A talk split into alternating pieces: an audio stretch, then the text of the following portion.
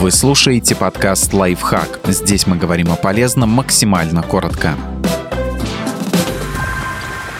Пять секретов людей, у которых получается высыпаться. Превратите сон из рутины в наслаждение.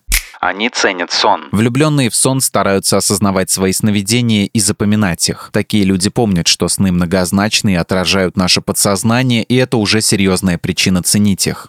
Они готовятся ко сну. Перед сном такие люди успокаиваются, убирают от себя все раздражители и только спустя некоторое время выключают свет и укладываются в кровать. Постепенно успокаиваться, ощущать мягкую тяжесть, которая придавливает тебя к кровати и поддаваться ей, соскальзывая в сон, это действительно приятно.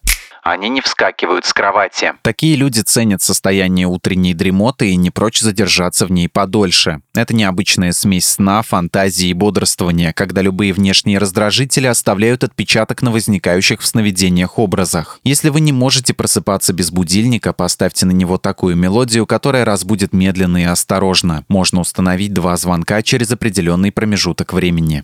Они прощают себе бессонные ночи. Иногда не получается следовать предписаниям, которые обеспечивают отличный сон. Чашка кофе вечером, интересный фильм на планшете, поздний ужин или тревожные мысли могут помешать вашим планам на отдых. Не стоит расстраиваться, что так получилось. Эта бессонная ночь не разрушит вашу жизнь, а завтра будет смысл лечь пораньше или подремать днем. Они не отказываются от сна, чтобы выкроить время на себя. Главная причина, по которой взрослые люди ложатся спать раньше, чем хотят, стремление освободить личное время. Днем работа, вечером домашние дела. Времени на любимые занятия просто не остается. Вот и приходится отнимать у себя 2-3 часа сна, чтобы почитать книгу или посмотреть фильм, который давно советовали. Если вы измените свое отношение ко сну, влюбитесь в него, то изменятся и приоритеты. Время для себя вы будете выкраивать за счет других дел. В итоге график немного сместится, и вы свалитесь в кресло с ноутбуком не в 10 вечера, как обычно, а на 2 часа раньше, и к 22 часам будете готовы отправиться в царство сновидений.